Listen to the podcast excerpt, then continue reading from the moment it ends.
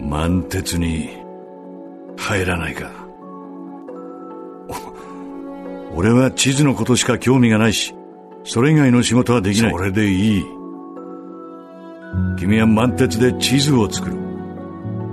俺は資料を持ってるから知っているが満鉄はすでにかなり正確な地図を作っている。それにより詳細な地図を作るための測量計画もある。そういうことではない君は満州という白紙の地図に日本人の夢を書き込む。どういうことだ？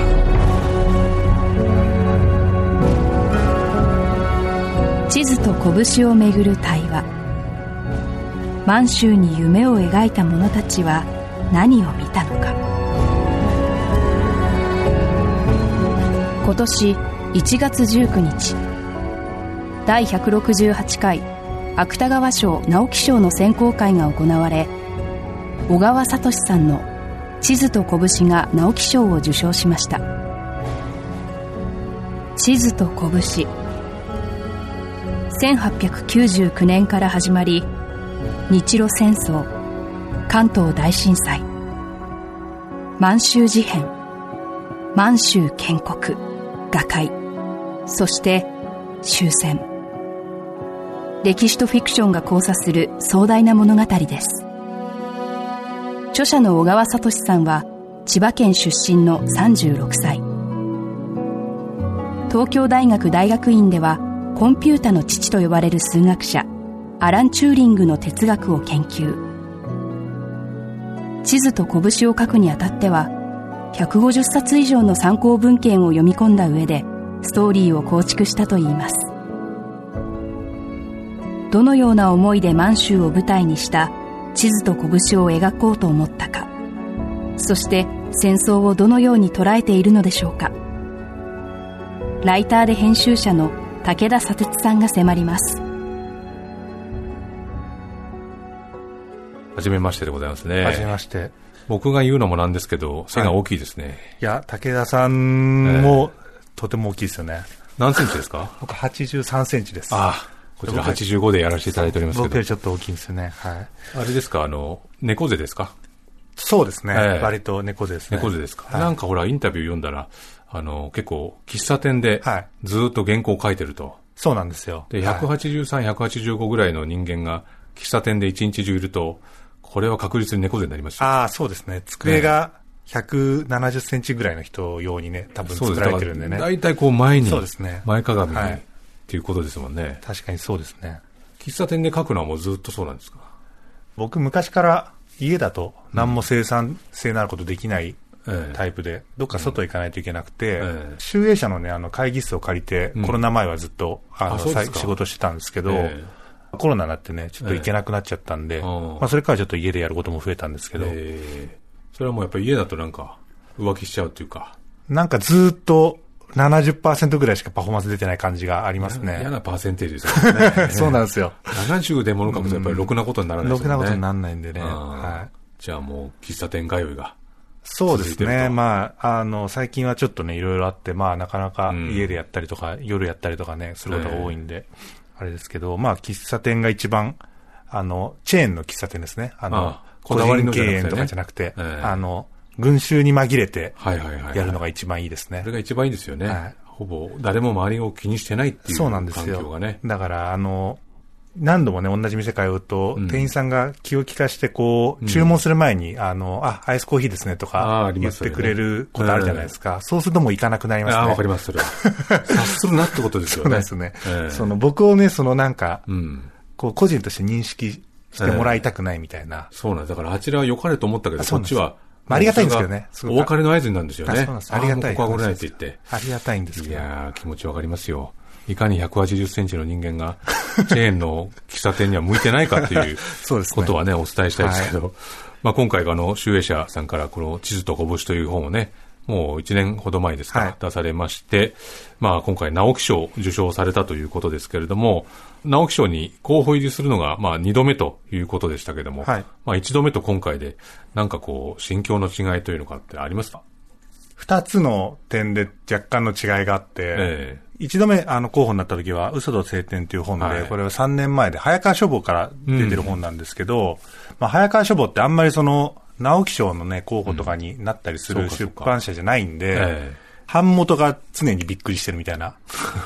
の本当にこうなったぞっていう。そうですね、なんか、書き手より、ええみたいな。書き手より版元がこう浮き足立ってるという。そうね版元が浮き足立ってて、えで、まあ、あと短編集っていうのもあったし、うん初めての候補っていうのもあったんで、ええ僕は、あの、一度目の時は受賞はないだろうって自分で思ってて、うんまあ、編集者たちにもまあ、まあ、多分ないと思うけど、まあ、候補していただいて、いただいただけでも、まあ、ありがたいですね、みたいな感じで、まあ、あの、多分担当編集は取る気満々だったと思いますけど、うんとか、版元はね。ええまあ、僕はそんなに、あの、準備はしてなかったんですけど、うんまあ、二度目の時はね、やっぱ集英社は、えあの、直木賞最近も取ってますし、ええなんか集英社側がね、えうん。もうなんか取るぞっていう雰囲気が。はい。それはそれでちょっと嫌ですけどね。嫌ですよ、本当に。だからあのね。広告の写真撮影とかもね、ええあの、受賞してすぐ広告打てるように、はいはいはいだからもう候補の段階で全部撮るわけですよ。え作家に対してね、こう無言の、だってその僕が撮れなかった場合は、そういう写真とかも全部まあ、ちょっとね、使えなくなったりするものもいっぱいあるわけじゃないですか。まあだからそういうなんかプレッシャーを感じて、まああと、でもまあ今回はあの、二度目だったし、僕としてもまあ受賞のチャンスは結構あるなって。思ってたんで、まあそういうのも含めてちょっと違いはありましたね。うんでもこの、まあいろいろこう候補作が発表になると、はい。まあご自身の他のもたくさん作家さんいらっしゃるわけじゃないですか。そういうのはこう、どれぐらい気にするもんですか？いや僕はね、そんなに気にしてないというか、うん。あの、まあ結局その直木賞って、えあの、まあどの文学賞もそうなんですけど、えうん。まあ小説とか本って、えあの、これが一番優れてるっていうのは人それぞれ、ね。違っていて、ええ。で、正解なんてないんですよね。えうん。で、その今回他の候補になった本も、それぞれもちろん素晴らしい本で、え直木賞とかっていうか、まあ、どの賞もそうですけど、一番こう、素晴らしい本を決めるっていうのはまあ無理なんで。選考委員の人々がうん。話し合って、その人たちの価値観と、まあ、直木賞っていう賞の性質と、いろいろ考えた末で、まあ、決めるっていう、まあ、ルールなんで、まあ、そのルールだったら、まあ、僕の作品は結構強いんじゃないかなっていうのは、すごい客観的にね客、観的に。はい、とは思ってましたけど、この最初の嘘と晴天が、はいまあ直木賞候補になって、まあ落選した後に、まあはい選票っていうの出ますよね。はい。けって思いました？そんなに僕厳しいこと書かれなかったんですよ。あそうですか多分。ええあの、あんま覚え、詳しくは覚えてないですけど、はいはい好意を持って読んでいただいてるなっていううん感じはありましたね。うん。自分じゃない、あの、作品に対する、まあ、自分の回じゃなくてでも、あの、そうなんですけど、選評読んで、すげえ厳しいこと言うなとか、あの、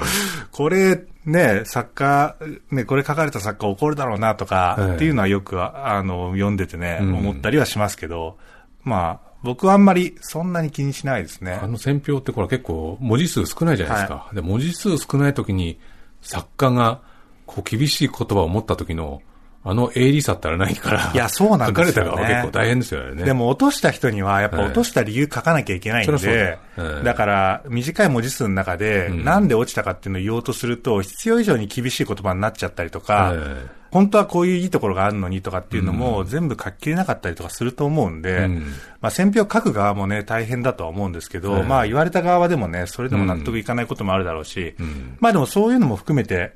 ね、なんでね、文学賞とかって。そうですね。まあ僕はだから割と人事のように楽しんでるというか、あまあの、僕も本当に全くの客観視した状態ではい楽しんで読んでますけどそうですよね。だ結構面白いですよね。んあの、こういうこと言うんだとか、こういうこういうところ評価するんだとか。はい。まあ今日はまずはその小川さんの、まあこの人となりというんでしょうかね、作家になるところまでっていうところもね、聞いていきたいんですけれども、まあいろいろと過去のインタビュー拝見してますと、やっぱりご両親が結構本好きだったんですかね。そうですね。あの、母親がミステリー好きで、うんで、まあ、あの、父親が SF と、まあ、ハードボイルドが一番好きで、まあ、ただ、あの、どっちもいろんな本は読んでて、うん。読書家の家だとよくあると思うんですけど、え父親の本がだからもう父親の書斎に入りきんなくて、えうん。僕の個室に大量に置いてあるみたいな。ここも置けるスペースを見たら本を積むっていうね。あそうですねえだから僕の部屋に父親の本が大量に置いてあったりする。で、母親は逆に本棚がなくて、読み合った本全部捨てるんですよね。え またタイプが全然違いますね。あそうなんですよ。ええまた新しい本買うみたいな感じで、だから僕はその本捨てるのがね、うんもったいないと思って母親が、らその捨てる本を引き取って読んだりとかしてましたね。えーなんかあの、お父様の本の読み方が、はいカバーしたまま読んで、はい。なんかその線に読み終わったら、小川っていう、ハンコを押すみたいな。そうなんですよだいぶ変わった読み方ですよね。几帳面なんで、ええそう、あの、書店カバーをまず絶対外さないんですよ。はいはいはい。で、そうだ、書店カバー外さないと本の何か本かわかんないんで、ええ背表紙に自分のうんボールペンでタイトルと著者名書いて、えで、読み合った本に小川っていう印鑑つけ押すっていう。えで、僕はだからそのおかげでん、印鑑をしてある本から順に読んでって、えあ、もう父親読み終わったそうです。だからその、父親がだから面白くなかった本えは、え途中で読むのやめてるんで、あそうかハンコ印押されないんだ鑑がないんですよ。ああ、なるほど。あそれでも当時はね、その分かんないんで、ええあの、その、なんで印鑑つけてるかとか、うん父親に聞け聞聞かなかったんで、うん。ただ印鑑ついてる本の方が面白いっていう。その認識で、なるほどそう読んでましたね。でもそれ、お母様の本の扱いとお父様の本の扱いがちょっと正反対すぎますよね。そうですね一方は捨てる。うん一方はものすごい几帳面に扱うっていうね。そうです。ね。まあ僕はね、どっちかっていうと、あの、どっちでもなくて、うん捨てはしないんですけど、ええ本はまあ読めりゃ何でもいいんで、保存はそんなに気にしないうん。タイプなんですけど、ただ父親のその、書店カバーのおかげで、うん父親にその、本の話聞くと、うんどこでね、買っいつ買ったかとかは、はいはいはいだからその、書店から思い出したりとかしてて、ああ。まあそういうのは確かにね、書店カバーしてるからこそ、うん。埼玉の書店だったら、ああ、あの時期だろうな、みたいなとか。で、付随するね、物語というか。付随の、その、どこで買ったかみたいな話までついてくるのは、まあ、そういう保存の仕方してるからこそなのかなっていうのはありますね。あの、その少し前になるんでしょうけど、小川さんがこの21世紀子供百科っていうはい百科事典をハマって、はい。全ページ読んだと、暗記したと。はい。全ページ、ほぼ全ページ暗記しましたね。このどうかしてる感じ、まあ、今回の小説にもつながってくると思うんですが、はい。どうかしてません？その百科事典全部を暗記するっていうのは。あー、でもね、暗記しようと思ってしたわけじゃなくて、ええ情報がだから僕好きで、多分ちっちゃい頃から情。国家の人口とか覚えるのすごい好きだったんですよ。ああ、そういう百科事典ありますもんね。ありますよね。書いてるんで、あと国旗とか、うん国旗がこう、首都がどこ、人数これぐらいで。で、その、あ、この国は人口が多いんだとか、うん。あの、この国はすごい狭いのに人口が多いとか、ええすごい広い割には人口が少ないとか、うん。で、人口密度を自分でこう割り算で計算したりとかして、この土地に4000万、これはなかなかの密度だぞっていう。あ、そうそうそう、そうです、そうですええ。国家国旗だけじゃなくて、絵画の情報だったりとか、うんこういう人が何年にだ誰々が書いたとか、あるいはちょっと科学的なこと、水が沸騰する仕組みとか、はいはいはい。新しい情報をうんこう入れるのが単純に好きで、で、単純に子供の時ってその、少ないんで、その持ってるものが。うん。だからその21世紀子供百科とか他の百科事典とかをうんもう何週も何週もするわけですね、時間がある時にはいはいは。だからまあ自然に内容を覚えちゃったみたいな感じで、うん。そんな感じでしたね、覚えちゃったっていう。覚えちゃったってか、別に何にも活かしてないし、別にその、その覚えたことをね、誰かに伝えたりとかもしてなくて、うんもう暇で、こう、他にやることがないから、えまあ寝る前とかにひたすらもう何十週も読んでて、覚えちゃったみたいな感じですよね。えでもそれって普通そこまでいろいろ知識つけたら、自分はそこ、プラスアルファでここに興味があるとか、はい。あ、この間読んだあれとこれが読んだあれとくっついて、はい。こういうことがあるんじゃないかって想像したりするじゃないですか。そうですね。ねえ多分中学生とか高校生とか、もっと言うと大学生ぐらいになると、そういう知の体系みたいなのが多分できできてくるんで、うん自分なりにこう興味を持って新しいものを言ったりとか、うん。多分できるけど、その、小学校低学年ぐらいの時って、もう親から与えられたものうん。が、その自分の、なんていうか、手持ちの、なんか全てなんで、そこから何か新しいものに手を伸ばそうとかって発想が多分なかったんじゃないですかね。だかうんら自分でなんか物を買うっていうものがないんで、うん。僕でもそれ、ある種ノスタルジーって言われるかもしれないですけど、はいこの限られたものを何度も何度も繰り返し読んだり聞いたりするっていうのはすごい頭にはいいなっていうふうに思あ、って。そうですね。例えば音楽とかも、まあ今本当にいくらでも聴けるけど、こう CD1 枚を買った時に、本当はそんなに良くないんだけど、もう買っちゃったからずっと聴いてたら、まあ8曲目のギターソロだけ許せるなみたいな感じで、無理やり肯定していくみたいな、その筋肉って多分もう今、これから必要とされないんだけど、そうですね。まあノスタルジーかもしれないけど、そういうところで培われた、なんか想像力とか発想って大事なんじゃないかなってそうですね。本当にもうね、たまたま偶然ね、それと出会ってしまったからっていう、だから漫画とかも、ん。本当にだからたまたま持ってた、たまたま自分が持ってた漫画みたいなものを、うん。そので、漫画って僕らの時は、それぞれなんか、1シリーズとかを誰かが揃えて、それを仲間内で貸し借りとかしてて、だから別に自分がその漫画が好きとかじゃなかないとは限らないですよね。はい。そういうのを、だからもう、ずーっと繰り返し読むんで、うん。もう好きとか嫌い通り越して内容を覚えちゃうみたいなね、細かいところまで。そうなんです。だから、3巻と5巻が手元にあって、4巻誰持ってんの？っつって、誰も持ってないから、もう3と5で読み継ぐしかないから、4想像するっていう、あ、ね。そうそうそうです、そうです。えで、僕の時ね、今思い出したんですけど、大義林っていう、ええあの、ゲームの裏技が、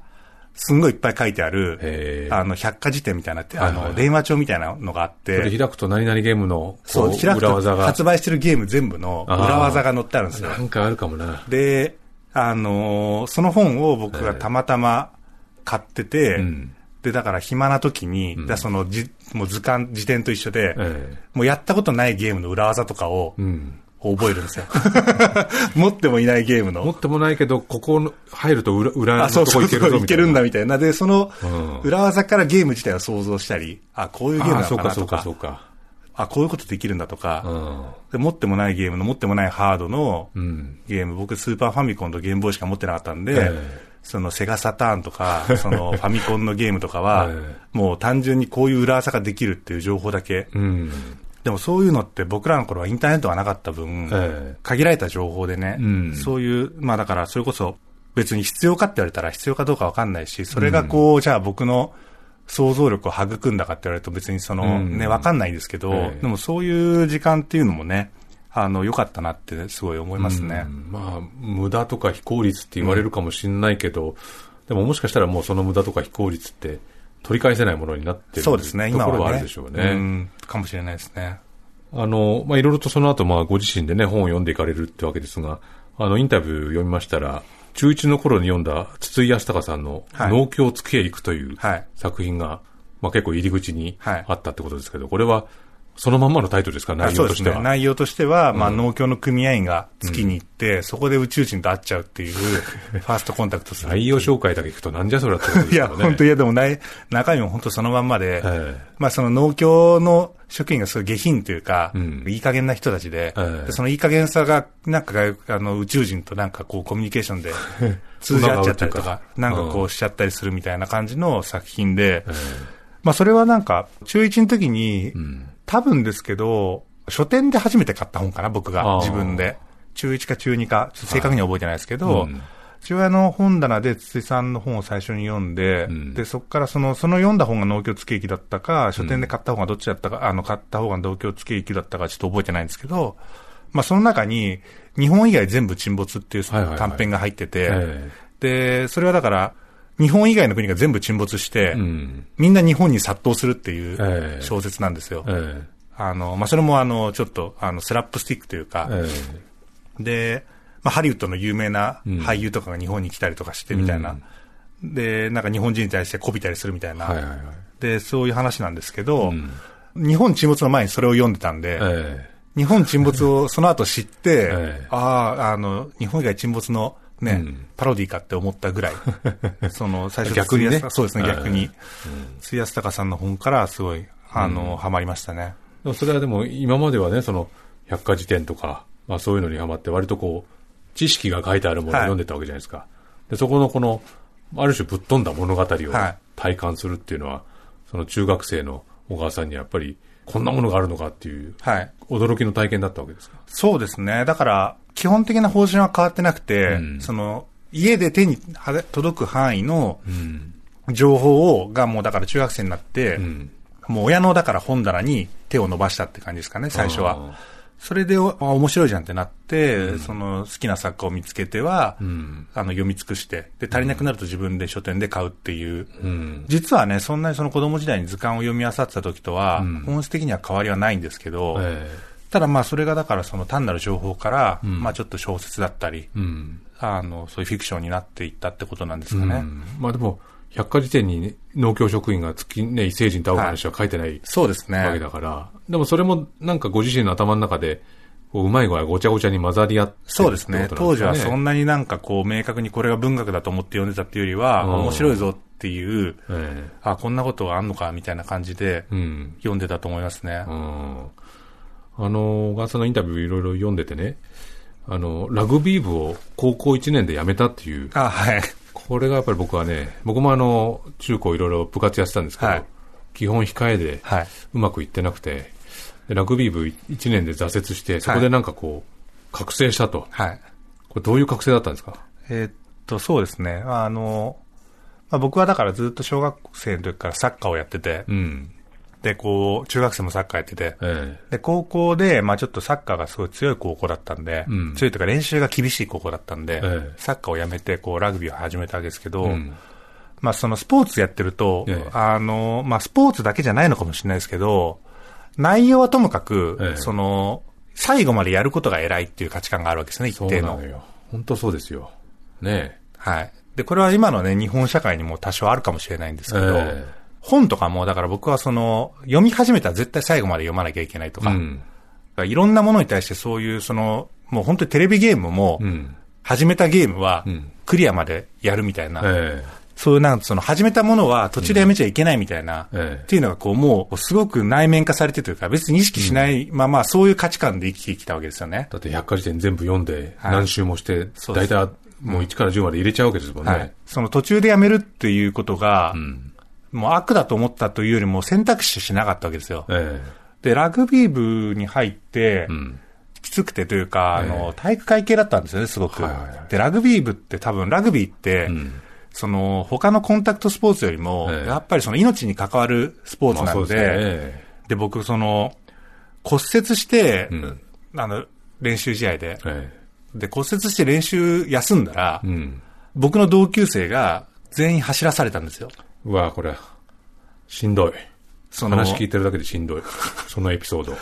あの、僕が、骨折してえ、のに練習、あ僕は無断で練習休んだからってうん。言われて、ええ。僕としては骨折してるんだから、うん。練習休むのは別に許可取るまでも、骨折したことは全員知ってるんで、それだってね、で、参加できないですからね練習にね。で、僕が休んでる間に全員走らされたって言って、で、ええ。同級生の人たちに次の日行った時にそれを聞いて、えで、まあそんなに別に同級生が僕に対して怒ってるって感じじゃないけど、ん先輩がすごく僕に切れてて、で、そのお前が休んだせいで、あの、あの全員走ら走らされたと走らされたからなみたいな感じで言われて、ええで、僕は、え、なん、なんであの骨折して休んだら走らされるんですかって、えうん。あの聞いたら、いや、まっとうな返しでしょう。あの、それは。骨折してもできることがあると。うわ僕が骨折したのは腕ですね。腕だったんですけど、ええ腕骨折してるってことは、ん足とか首の筋トレはできると。うん。なぜそれをそう、なぜそれをそうしようとしないのかみたいな、勝手に休んだんだと。そう、っていうことを言われて、うん。で、かなり僕はそれで、もう気持ちが切れたというか、えああ、きっつーと思っえて、うん。でもそれでもまだ辞めるって選択肢ないわけですよ、僕の中で。うんそれ以来、その休日とかに、んその、例えば練習が大雨とかで、流れたりとかすると、すげえラッキーって思いだったんですよね。はいはいはいああ、よかった、こう今日ないわ、みたいな。えそういう日とかにすごいラッキーとか、オフの日とかに、あえ、え今日練習部活なくて、あの、めっちゃ自由だと思って、うんなってて、で、まあ、ふと、これでも部活やめたら毎日オフじゃん、みたいな。素晴らしい発想。でもこの発想って、え実は客観的に今大人の視点からするとやめりゃいいじゃんって思うけど、ええ当事者、中にいるとすごくえいや、しんどい。出てこないんですよね。そうですね。で、親に辞めてもいいって聞いたら、親はもちろんその、いや、あんたがやりたくないったら辞めなさいよ、みたいな。っおて言われて、辞めに行ったら、んもちろん辞め、辞めるなみたいな感じで、すごい説得を受けるわけですよね。うんはいはいで、そのまだ半年だし、ええこれから分かんないだろみたいな。えうん。もうでもそれ僕はどうしても辞めたかったんで、そのもう、親が辞めろって言ってますみたいな感じで、顧問にもう言って、はいはいはい。って言ってもその場でもう、まあ親さんがそう言ってんだみたいな感じで、その場でこう、ええとりあえず納得してもらって、うん。で、多分顧問から親にも電話が行って、で、親も、親には僕だから、こういうふうに言ってもうやめてきたからみたいな。はいはいはいで、ちょっとこう、口裏合わせたりとかして、もうん。うやっとの思いでやめて、いやで、そこでこう僕は覚醒して、ーええあ、嫌だったらやめればいいんだと。これに行き着くまででも大変ですよね、いや、ねこれをでもね、高校生の時に僕は気づいてて本当に良かったです。早めにやっといてよかったですよ。でも本当に、でもそれを感じないままずっとこう、企業戦士になっていく人たちっていうのも、いるんですよいるわけですよね。そうやめらんないっていう。ただ、これも難しいところで、ええ。嫌だったらやめればいいっていうのを、うん。その僕が高校生で気づいたのは、すごくちょうどよくいいと思ってて、ええ。すごく小学生の時とかうにん、それに、あの、気づいてしまうと、僕は塾講師をね、ずっとしてたんで、ええ。わかるんですけど、ええ。小学生とか中学生って、うん。その、何が自分に役に立つかとか、うん後々何がどう生きてくるかっていうのは自分では全ては把握できないわけですよね。ええだから自分で自分がやるものとかやらないものっていうのを、大人になった自分の視点から、うんこう、見返して決め、決定することってできなくて、えやりたくないけどとか、今は意味がわかんないけどとか、うんっていうこともやり続けなきゃいけない、やり続けた方がいいことっていうのもあるわけですよ。うん。結構10代後半とか20代とかになんないとうん分かってないこともあって、人間その嫌なことをやめるっていうのにどこで気づくのかっていうのは、良くも悪くもその人の結構人生観、人生のに結構大きく影響するかもしれないですよね。ああ、そうですね。僕はあの、高校時代弱小バレー部のキャプテンやったんですけど、雨ではい中止にしてましたからね。あ練習を自分で体育館なのに。でもそのなんか、なんとかしてぬ、なん、なんかこう変な、うん。変な方向行きたいなっていう感覚っていうのは、あの頃に覚えたというか、はいはいはい。未だになんかこう、大通りよりも速道が好きだなみたいな感じなんで、確かにどこで気づくかっていうのはすごく結構ね。重要かもしれないですね。そう。で、物事何でも嫌だったらすぐやめればいいってことばっかでもないから、うんで、その、でもまあ、嫌だったら基本的に僕はやめればいいと思うんですけど、はいただやめるって言っても、まあいろんな環境があったりとか、うん。あの、もうちょっと長期的な視点とかいろいろあったりするんで、それ以来だから僕はその、やめていい、嫌だ、嫌だったらやめればいいんだってなって以来は、もうつまんない本とかはね、途中でもうやめ、ああ、なるほど。やめるようになったそういうし、あの、すごくいろんなところに派生してはいいろんなところに派生しましたね。あの、やめるっていう選択肢が、はいはいはい。自分の人生の中に生まれたんで、ああ、なるほどね。ちょっとこのまま行くとこのラジオは部活と私っていうラジオにね、なりかねないところもありますけど、あの、大学時代ははいアラン・チューリングの研究をされていたと。このまあ、チューリングテストとかでそういうのを知られてる方だと思いますけど、ちなみにこのアラン・チューリングっていうのはどういう方なんですか？そうですね、あの、まあ、数学者で、えイミテーションゲームかなっていう、あの、カンバーバッチの映画にもなってる人なんですけど、ええ。まあカンバーバッチ主演で、あの、もともとは数学者で、うん。まあ、計算機の理論、まあ、計算の理論を、まあ、あの、大学院生だった時に提唱して、まあ、それがそのコンピューターのアルゴリズムの基礎になったほ人なんですけど、その流れの中で、戦時中は、あの、エニグマの解読、ドイツ軍のあの暗号機の解読をしてて、まあ、それで重要な仕事をしたりして、まあ、戦後はその、コンピューターがね、あの、チューリングがその、設計したメカニズムに基づいて、コンピューターっていうのがどんどんできるようになってって、えでその計算機科学の中で、機械が心を持ち得るかっていうのを、まあ、最初に、最初の方に問い立てた人で、で、それが今、チューリングテストとして今でも知られてるう。うん。あのものですね。っていう、まあだからまあ、あの、数学者えですね、基本的には。今の話聞いてるだけで僕、小川さんのラグビー部ばりにはい。もう途中で投げ出したくなる感じがありましたけど、その、アラン・チューリングの研究ってのはど具体的にどういう、そのチューリングの部分のどういう部分研究された？んですか、そうですね。で、チューリングって、えもともと最初は数学者からスタートして、んで、その暗号解読して、ええで、哲学をやり始めるわけですよね。うん。こあのコンピューターが心を持ち得るか、はいはいで、コンピューターが心を持ち得るかっていう問いは、結局心とは何かっていう問いになってくるんで、はいそもそも、ええ。心を定義しないといけないんで、うん。そうするともう哲学になってくるわけですよ。ん。まあだからその、チューリングの、それぞれの仕事は哲学だったり、数学だったりして、で、僕はもともと理系だったんですけど、ええ。で、分転して文系になったっていう経緯があったんで、ええ。そのチューリングのその数学者としてスタートして、うん。で、その心の哲学みたいなことをやり始めたっていうキャリアを通じて、チューリングっていう人は何を考えて、どういうことを思ってやっていたのかっていうのをやるためには、んその理系の素養と、まあ、文系の素養がどっちも必要で、うん。まあ僕はその立場上ね、それができたんでう、ん。やったっていう感じですかね。まあもともとチューリングってそういう人にすごく興味があって。えで、まああのチューリングってあの、同性愛者でもあって、うんで、その僕はだからその研究の中でチューリングがその、同性愛者であったことが、機械が心を持ち得るかっていう問いを立てる上で、どういうふうに影響してるか、みたいなことも研究の中でやってたっていう感じですね。うんだから大学時代は町田港ブームを作ったと。ああ、はいはい、ええそうですね。それじゃ結構いろいろはい。友達とかにこうこの本よ、あの本よみたいなこともやってました。ね。一応、その、ただ、自分がね、面白かった本をね、友達にも読んでもらいたいっていうのはあったし、うんでもちろんその、こその人にはどれが合うかなとかもね、考えながら、うん。あの、配ってはいましたね。うん。あの、まあ、そういった本当に百科事典読むような幼少期から始まり、はいラグビー部で挫折し、チューリングの研究をし、で、なんでそこからこう、小説家を目指す、あそしてその、題材として SF を選ぶ。これどういう経緯があったんですか？まあ、小説家を目指した経緯としては、まあ、僕は研究者になるつもりで大学に残ってたんですけど、えまあ、研究者、で、研究者は何になりたかったかというと、ま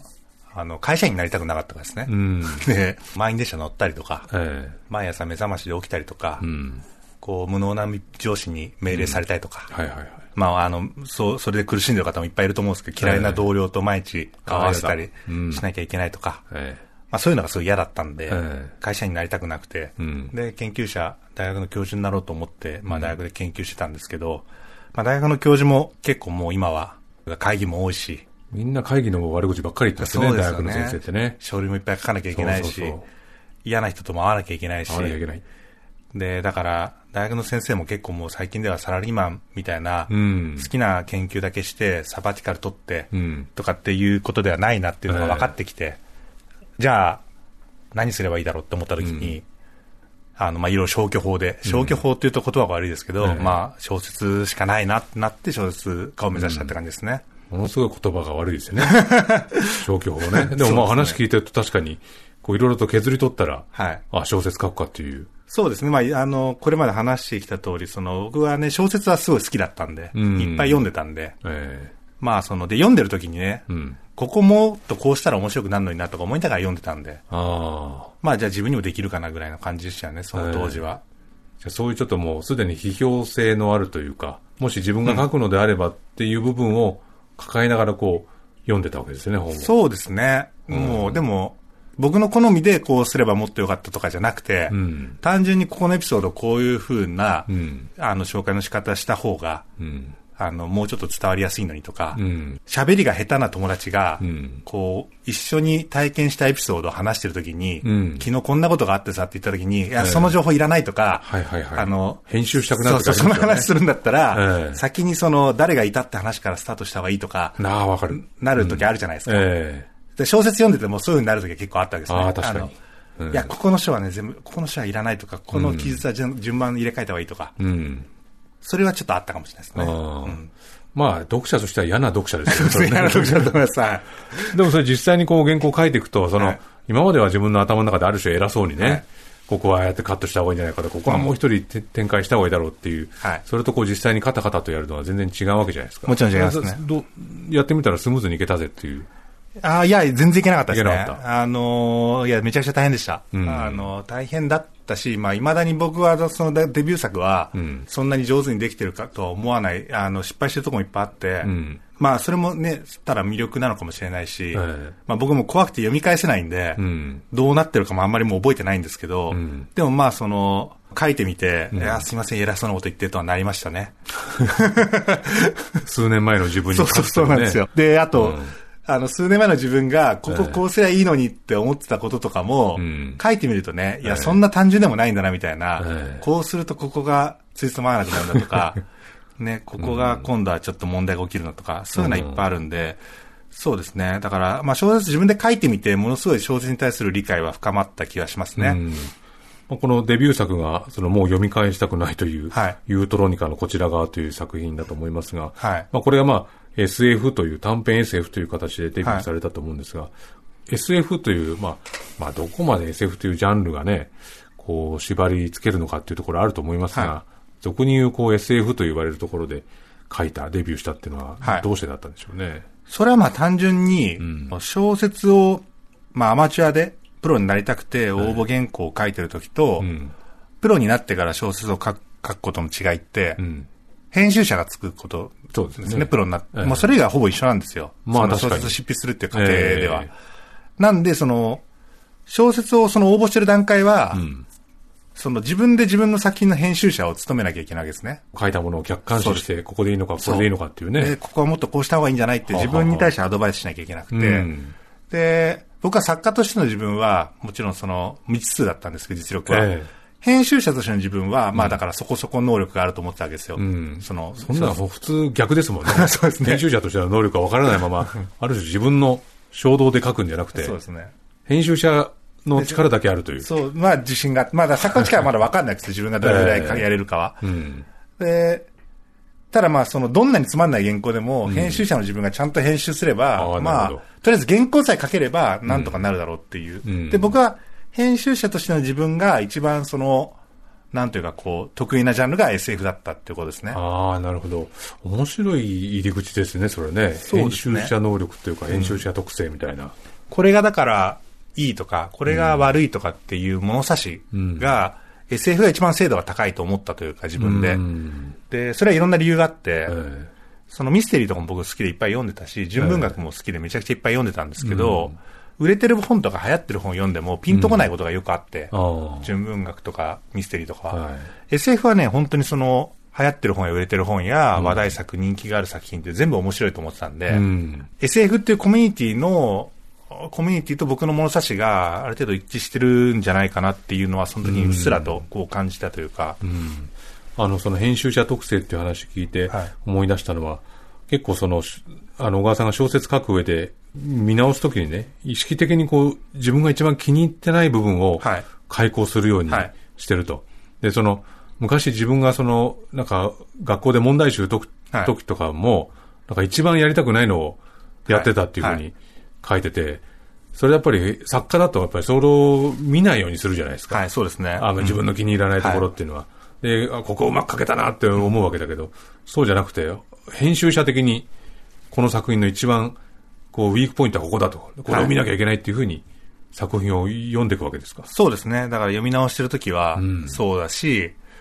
で、その編集者の能力以上に、ん自分がその見返したくないっていう嫌な気持ちを信じてるというか、ってことは何か大きな問題があるんだろうなって。で、そこで編集者として、えああ、こういう問題があるなとか、えうん。ここがうまくいってないなとかっていうのに結構気づくというか、うん。そうですね。それはだから本当僕が受験生だった時に勉強してた時もそうだったんで、ああの、ああ、これあれやりたくないなって思ったところほどやるべきというか、あ。あ僕数学すごい好きだったんで、数学の勉、すぐ数学の問題集やりたくなっちゃうんだけど、うんすぐそれを我慢して、あ。うん。あの、古典とかをやったり、古文やったりとかしてましたね。なんかそれ聞いてると、小川さんの編集者やりたくないなって思いますよね。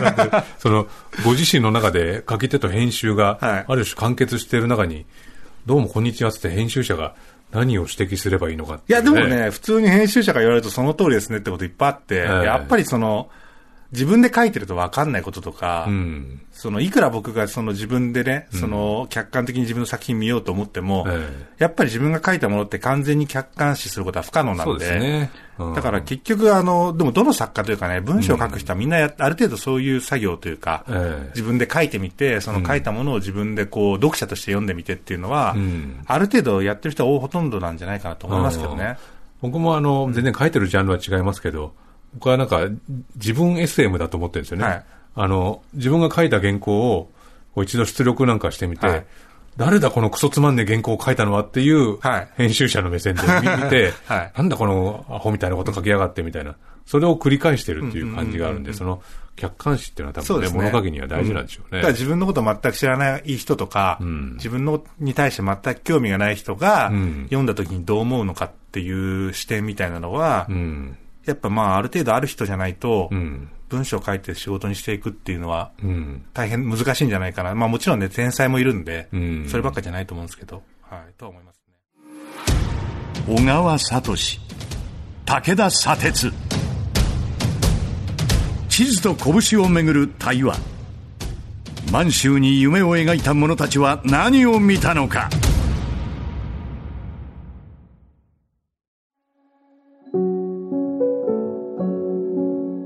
1932年秋。リットン調査団が提出した報告書は日本人にとって喜ばしいものではなかった。満州統治における日本人の成果やシナ政府の脆弱性をある程度認めつつ日本軍の活動が自衛の範囲を超えていることや満州国が地元住民の意思による独立とは言い難いこと。満州国政府が実質的に日本軍の影響下にあることを報告していた。調査団の提言としては満州にはシナ主権下の自治政府を樹立することや満州を非武装化することなどが挙げられていた。要するに満州において日本が持ついくつかの権益は認めるものの満州国を国家として承認することはできない。という結論だった。それで今後日本はどうするべきだと思う？どうするべきなんてものは存在しない。と細川は首を振った。どういうことなんだ？日本が選ぶ道は二つある。世界の道と孤立の道だ。世界の道を選べば満州国を放棄しなければならない。今後は政治家として満州を経営することを諦め商人として満州に関わっていく。孤立の道を選べば連盟と決別しなければならない。満州国はこれまで通り経営されるだろうが他国とは一触即発の関係となるだろう。連盟が問題を解決できなかった以上蒋介石の南京政府との戦争も避けられないし連盟はその戦争において蒋介石の肩を持つだろう。どの道を選ぶべきだと聞いているんだ。選択肢などないのだよ。と細川が言った。幼い頃に百科事典を丸暗記していたという小川さん。その体験は本作の徹底的な細部への書き込みにも生かされていくこととなります。なぜ満州に架空の都市を作り出したのでしょうか。対話はさらに進んでいきます。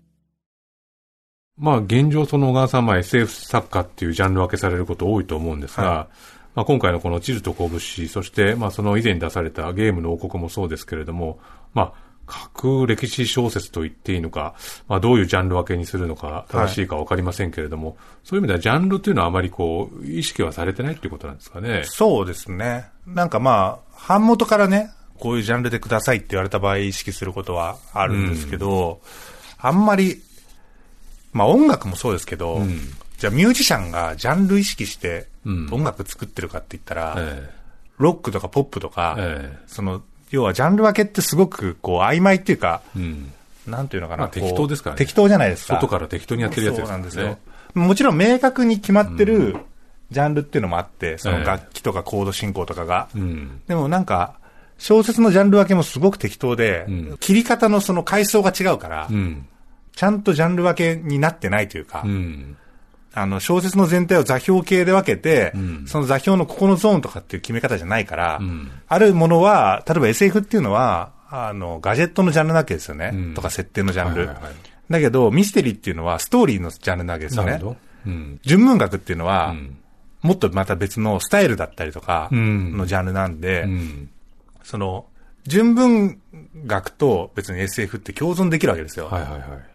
だその、なんていうか、あんまりこう、ジャンル分け自体が、に納得いってないんで、うん、そんなに僕は、っていうか作家でもどうなんですかね。そんなに僕だからあんまり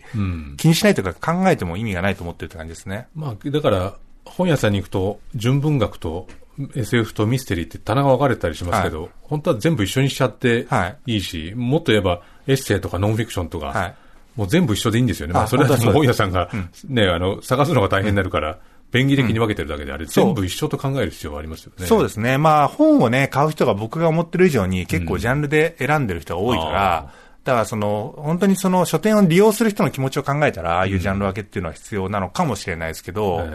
まあ僕はあんまり、うん、あんまり分かんないって感じですかね。うんあの、まあ、SF と歴史、こう、比べるのをかなり雑に比べるとすると、SF 小説っていうのは、まあ、未来を描くもので、はい、まあ、歴史小説というのはやっぱり過去に遡っていくっていうことだと思うんですが、そういうことの中、時間軸の差みたいなものも、そんなにそこには差があるとかって考えてないですか？僕はね、まあなんかその人によっては、いや全然違うっていう人もいるんですけど、うん、僕からするとどっちも宇宙人について書くというか、うん、自分が知らない世界の知らない人について書くっていう意味では、やってることはあんまり変わんなくて、うんいかにこう自分が自明だと思ってることとか、うん、当たり前のように受け入れてしまってることとかっていうのを、なくした状態で、まっさらな状態で、その、その時代のその人、あるいはその未来だったり過去だったりする時代の、そこに生きる人々の立場になれるかっていうのがどちらも多分結構重要なんで、そういう意味では、あんまり変わらないですね、やることは。うんその現時現時点、現時点に自分が立って、はい。どの道を行くのかっていうことの前であろうが後ろであろうが、そうなんですよ。こから広がるものは特に変わりはないんじゃないかだからなんかその、例えばすごく文章レベルで言うと、SF を、SF を書くときに、ん。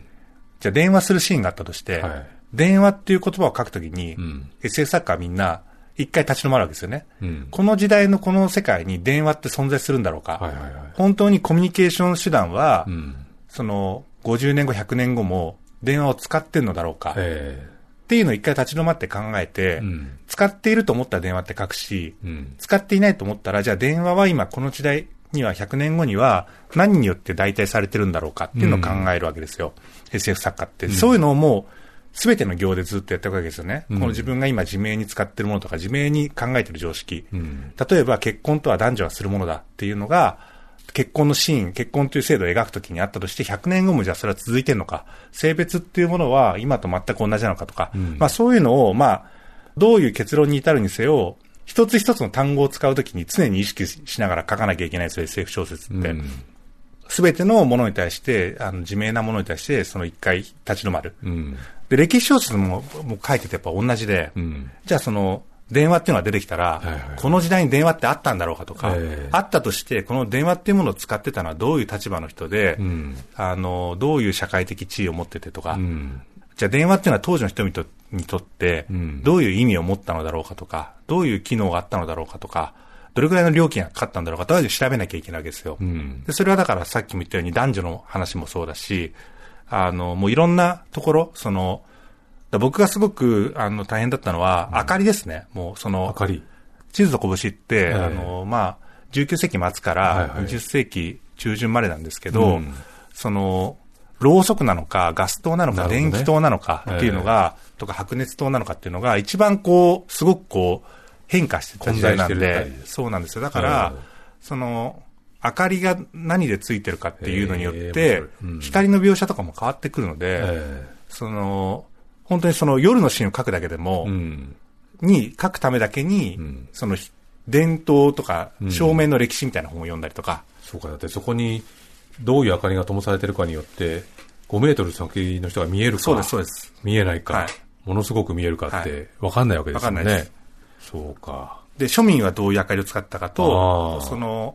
ホテルではどういう明かりだったのか、で、あと、街灯はどれぐらい経ったのかとか、うん。だからその街灯も明かりがない中夜を歩くことと、明かりがある中夜を歩くことで全然変わってくるわけですよね。いや、そうですよね。だその、移動するためだけに、その、こう A 地点から B 地点に移動するためだけに、その街灯の歴史とかを調べたりとかするみたいな、うん。だそういうのがすごい、あの、でもそれって結局、SF でも、じゃあその外歩くときに、んその、今僕らがイメージしているような街灯は本当にその、ああるんだろうかとか、うん。考えるのも一緒なんで、ポイントとして。だから結構その、なんか小説家として、立ち止まるポイントが一緒で、でそれはすごくだからあのやりやすいし、SF 作家が歴史小説いっぱい書いてるんですけど、その、それもそういう理由なんじゃないかなと思いますね。ね。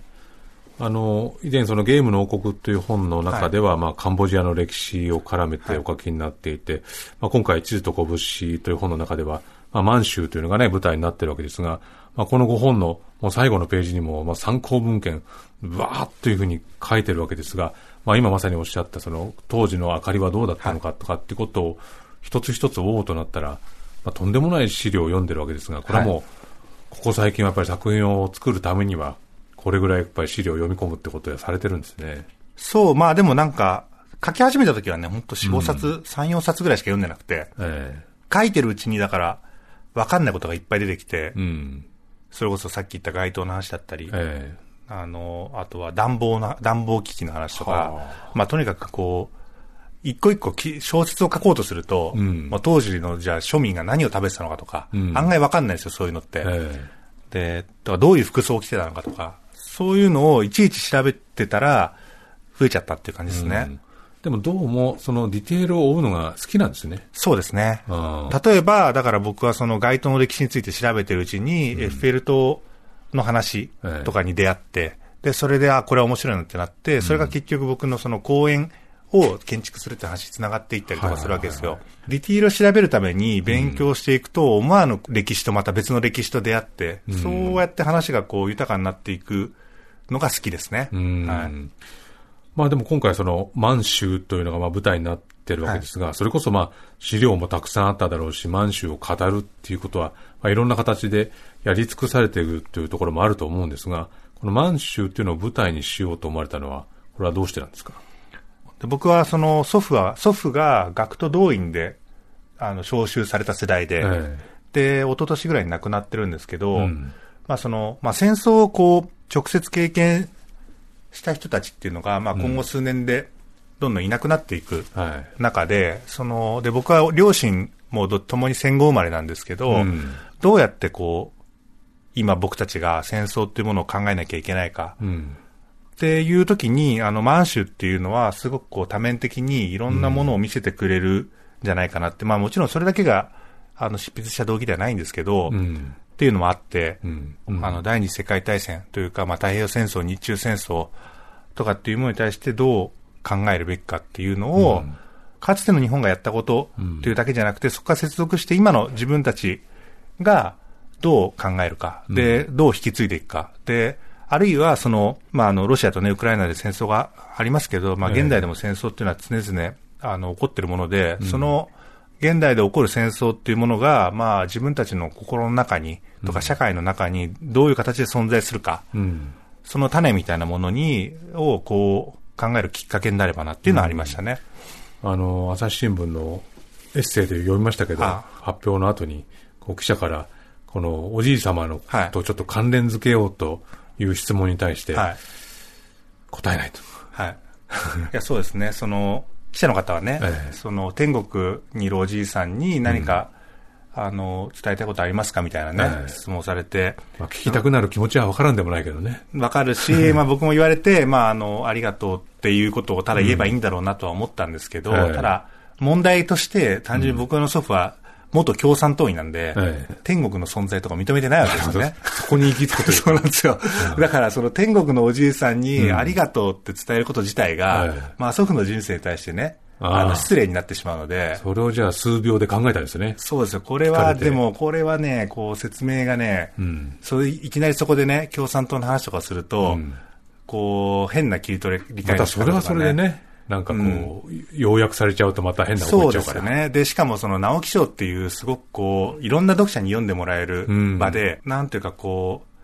う、読者をね、狭める結果になってしまったら、うちの祖父も絶対に喜ばないんで、そりゃそうだ。だからまあ、どうしようかなって悩んで、まあ結局伝えることないですみたいなことを言ったんですよ。よくその数秒で、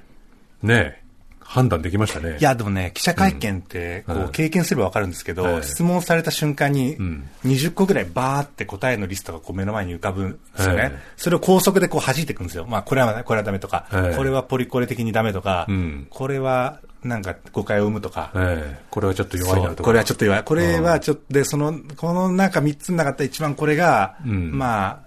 ギリギリを攻めてるとか、なんかそう、そういう。それでも本当にあの、ね、新しい最新作のあの、君のクイズという作品はい僕も読ませていただきましたけど、ますまさにその感じですよね。あそうですね。限られた言葉と限られた時間で、いかに最適なものをこう、自分の頭から引っ張り出すかみたいなね。でもラジオとかも結構そうじゃないですか。その無意識で割と高速で処理してるけど、え何かこう、振られた時とか、何か答える時って人間常々多分む、そういうのを意識、あの、多分やってて。で、記者会見は、僕の場合は、その、テレビに映ってる僕を、どっかの、僕の、僕が見てるんですよね。あ。またそこで客観視登場。いや、だからそのお茶の間で、ええあの、テレビに映ってる僕を見てる僕がいるんで、で、直木賞発表されたらしいなっていうですう、ねそれぐらいの目でそ見てると。こで、その、だからこう、バーって出てきた中で、その、テレビの前にいる自分と相談しながら。っていうのをまあ本当コンマ何秒の間にんやってるイメージでしたね。常にでもその客観視とその客観視の精度みたいなものがあって、それはでも小説を書く上でも、この目線とすごくいわゆるこう、引いたカメラと、はいい、わゆるドローンカメラ的な目線と、いろいろ使い分ける必要っていうのはどんな小説にもあると思うんですが、はいもしかしたらその小川さんそのカメラの使い分けみたいのがすごく意識的にされてるというところあるんですかね？そうかもしれないですね。まあでも、こういうのってまあ、どうなんですか？人によるのかな？僕は文章書いてうん。生活してる人って、やっぱその、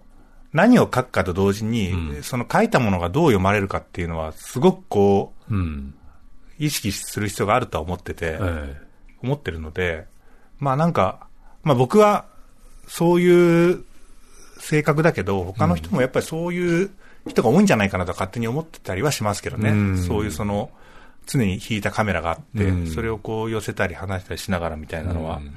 まあ僕はちょっととりわけそれは強いかもしれないですね。うん今これ比較的長い時間話してきてましたけど、はい。今はその小川さんに対する小川さんのカメラはあるんですか？ラジオブースの。いや、あんま、ラジオはないですか、うんラジオはそんなに気にしてないですね。っていうのは、うんラジオは、その、なんというか、僕の中で、うん。あの、割と、あの、僕に対してそこそこ興味関心がある人が聞くことが多いっていうイメージがあるんで、いはいはい。その、割と率直にこう普通に言って、そんなに誤解が生まれることはないっていうのは、ああ。あの、で、こっちが聞かれたときに、はい。その記者会見みたいに20個こうう出てきて、そうそうそうそこからどれ選ぶのが最適かなっていうのが、まあ、あんまり気にしないですね。ああ、でもそれはもしかしたらなんか、ラジオの本質というか、ラジオのいいところかもしれないですねうんうんうん。それぐらいこう、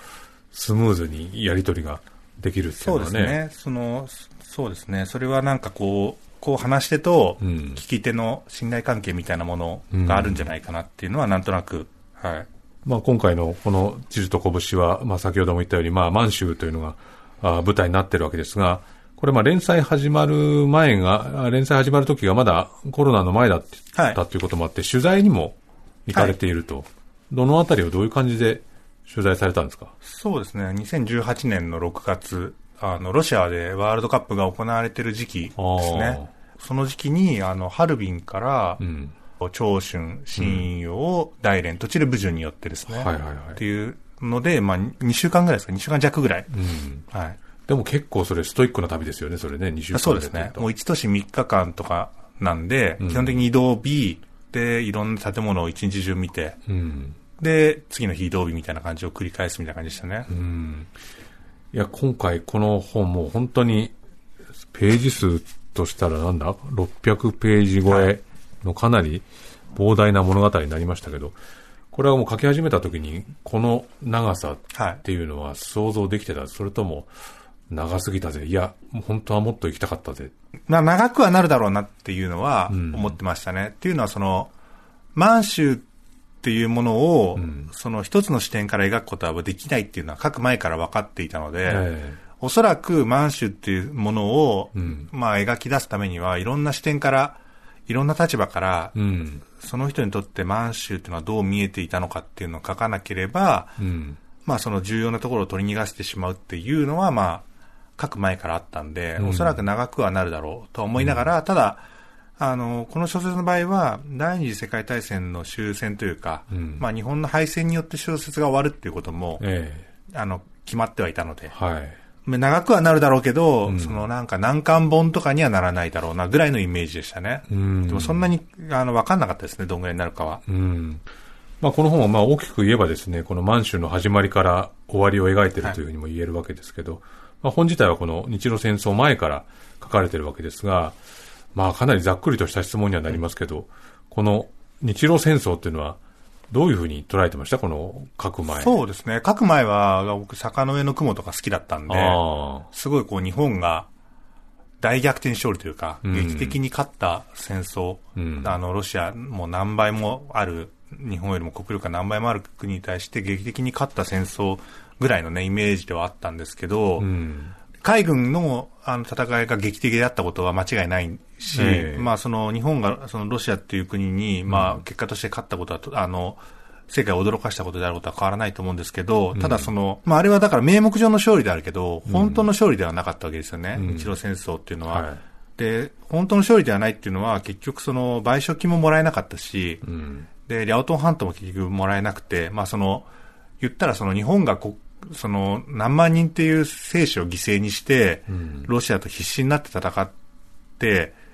た割には、うん。得られたものが少なかったというか、うん。すごくその失ったものが多い戦争で、うん。だからあれは本当に勝利だと言えるのかっていうのも結構実は難しいところで、うん。で、ただその戦争に、で、まあ、日比谷焼き焼き討ち事件とかいろいろその暴動が起こったわけですよね、その日露戦争後に。ただその戦争に一応なんかこう形式上勝ってしまったというか勝ったことになって、南満州鉄道の利権なんかをロシアからもらったことが、すごくこう、その後の日中戦争や太平洋戦争に結果としては繋がっていってしまったんじゃないかなと僕は思ってますね。でもその先ほどおっしゃったように、まあ、この小説の終わりはまあ太平洋戦争で日本が負けるというゴールがあると。そしてまあ日露戦争始まるところから書く。はい。その間を、こう、どう小説として構築するかって言ったときに、まあ、人間を書くのか、それとも国という主語を書くのか、はい。まあ、いろいろな書き方があるわけですけれども、まあ、今回、まあ、地図と拳というタイトルになってますけれども、まあ、地図というのも、まあ、大きなテーマになってくるわけですが、この地図っていう存在をどういうふうに捉えるというか、どういうふうに取り込もうというふうにお考えになったんですか？そうですね。もともと、あの、建築家の話を書こうっていうね、話だったんですよ。都市計画の話を。はい。なので、まあ、都市を舞台にして書くことにしたんですけど、まあ、連載していたんで、この小説って、はいあの、小説すばるっていう雑誌で。うん。で、連載開始前に、あの、小説のタイトルを決めようってなって、え僕、え小説って書き終わった後にタイトル決めるんですよ、いつも。はいはいタイトル決めちゃうと、すごいそれに引っ張られちゃうんですよね、僕が。うんだから、なるべくこう、僕をこう、引っ張らないタイトルにしようっていうのが連載前に決めてて、うん。で、この小説に必ず出てくるのが建築と戦争なんで、えじゃあ建築と戦争みたいなタイトルにしましょうみたな。えはいいはいはい。って言ってたら、建築と戦争だと、うんあの、すごい新書っぽいというか、確かにね。ノンフィクションっぽいんで、うんフィクションっぽいタイトルで、なんとかなりませんかってなって、建築を地図と言い換えて、えで、戦争を拳と言い換えたわけですね。言いその時は、うん。これだったらなんとなく大丈夫、都市計画だから地図でもあるしみたいな感じで思ってたんですけど、うん。まあ書いていく中で、僕がだからこの、このタイトルってなんでこういうタイトルなんだろうっていうのをすごく考える時間が増えて、だからそれは最初に懸念した通り、えうん。自分がタイトルにね、すごい縛られてる状態なんですけど、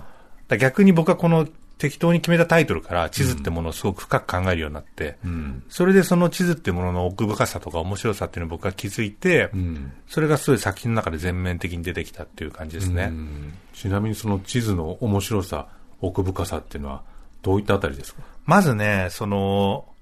地図って、だから、その、さっき僕がね、自分を客観視する話をしたけど、ええあの、地図って、だから自分が立ってるところをん、すごく引いた、ものすごく引いたカメラから見るっていう行為なんですよね。うん。人間の、僕らが普通に生きてる世界の認識の仕方っていうのを一回リセットしないといけないんですよ。うん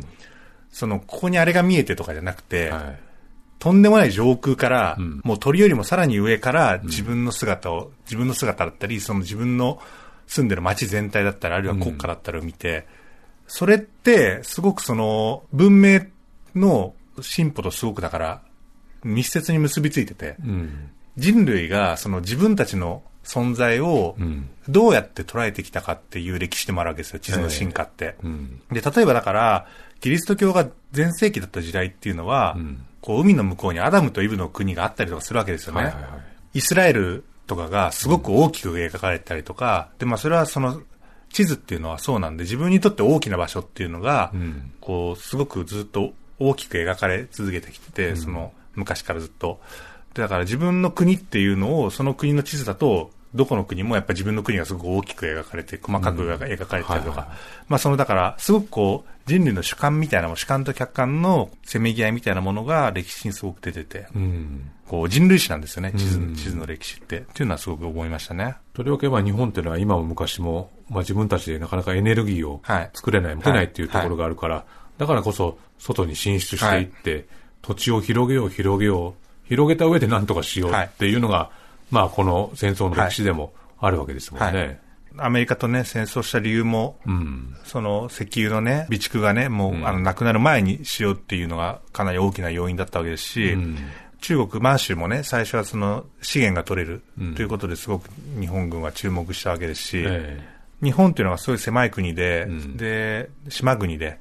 資源があまりなくて、えうん。っていう中で、そのどうやってこう列強と渡り合っていくかっていうのは、まあすごくその20世紀のね、地図を考える上でもすごくあの重要なポイントだと思いますね。その上で、まあ、今回のご本だと、この満州にある架空の都市ですよね、はい、リージアジェンという読めばいいのかな、はい、まあ、この架空都市がこう起こって消えるところまでを書くという、この架空の都市っていうものを設置しよう、設定しようと思ったのは、どうしてなんですか？あの日本人の建築家が中国で都市計画を立てたっていう計画、実際にあって、ええ、大道都有計画っていう計画があったんですけど、うん、それはあの結局、その都市計画は実現しなかったんですよ。うん。だ実現した話にしようっていうのがコンセプトとして最初にあったんで、まあ、これが実現したらどういうことになってたかなっていうのを、まあ、やってみようっていうのが最初にあったんで、実現したことにするために、その実現した架空の都市っていうのを設定せざるを得なかったっていう感じですね。あの、本の中ですごく印象的だったのが、はい、建築と説話が似ていると思っていたと。話を作るために必要なのは設計図であると。適切な塗装や、えー、装飾も必要だと。無駄な柱を廃し、しっかりとした土台を作ること、寒さや暑さに耐える壁を築くこと、人々を魅了する話にも同じ要素が必要になるっていうお書きになってて、はい、建築を考えるってことと、うん、この物語を設計するっていうことは、どっかやっぱり近しいところがあるんですかね。そうですね。僕が最初にその建築で書こうと思った理由が、それで、うん、小説って建築と似てるんじゃないかなっていうのをずっと、それはもうその、この小説を書く前から思ってて、うん。本っていうのは一個の家で、えー、僕が書く文章っていうのはその柱だったり、うん、壁だったり、で、だからこれは柱、これは大黒柱なんだと思思いながら書いてる文章とか、うん、あるいはこれは装飾品だとか、これは家具なんだとか、うん、と思いながら書いてる文章とかがあって、すごくそのなんか建物っぽいなっていうか建築っぽいなと思ってて、うん、だからその建築っていうものについて書くときに、こう小説について書く、小説を書くときに僕は何を考えてるかっていうのがそのまま建築について考えることにつながるんじゃないかなっていうのがあったっていう感じですね。うん、でもまあこの長いご本の中で本当にたくさんの登場人物が出てきて動いていなくなり死にたいっていうね、はい、そのたくさんの登場人物が出てくるっていうことと、まあその建築とか地図とか、まあ、動かないものをこう、はい、作り上げるっていうものがこう入り混ざるわけじゃないですか。はい、しかもそこが架空の都市であるっていう。はいこの物語をどう、これだ読んでいただくとみんなわかると思うんだけど、なんでこの人はこの物語を立体化できたんだろうかって、はい、まず思っちゃうんですよね。要素が多すぎですよね。うん、あまあ、僕も書いてるときはね、えー、いや、これも必要だ、これも必要だっていう、どちらかというと、その、うん、本当は要素は増やさない、増やしたくないんだけど、うん、ここの視点がなくなると、この要素を取り流してしまうとか、えー、いくら頑張っても取り逃しは生まれてきちゃうんですけど、でもその、いや、こういう視点がないと、ここの部分の真実が描けないとか、うん、まあ、あと僕がちょっと考えてみたいとか、こういう立場の人の視点から、満州ってものを見てみたいとか、うん、まあ、そういうのを繰り返していった結果、まあ、こうなってしまったっていう感じですかね。うん、あの、まあ、最初ね、その、都市開発のことを書くっていうふうにおっしゃってましたけど、はい、この小説の中でもその満州の都市計画に関わることになるこの須野明夫という、はい、に当たる人物だけが最初決まってたはい。ですか？はい、そうです。その人物が、その建築家として満州に渡る、っていうのだけ決めてた感じですね。うん、でそこからもう、だってアート先考えずに書き始める。そうですね。ただ結構その、必然、パーツが決まってて、うん、例えば僕はその、満州を書く上で、義和団事件について必ず書かなきゃいけないと思ってたんで、だからスタート地点が義和団事件の前になるわけですよ。うん、で、義和団事件の前に、からスタートする上で、日本人がじゃあその中国とどうやってか、どうやれば関われるかって考えると、うん、もう軍の密偵しかいないわけですよ。えー、基本的にその入れなかったんで、日本人は。はいはいはい、必要から生まれてったっていう感じもありますよね。だから、うん、で、じゃあこの人物はどうやったら、その都市計画と関わるだろうかとか、うん、で、まあこういうふうに出した人物の、には子供がいるだろうとか、で、その子供が、あの、砂明けをとか、あの、関係してると、まあ、スッキリするよねとか、うん、まあ、そういうなんか、なんていうか、こう、これを書かなきゃいけないっていうところから、うん、ある程度、こう、必要なものが出てくるっていう感じでしたね、うん、特に最初の方は。はい、小川聡、武田砂鉄。地図と拳をめぐる対話。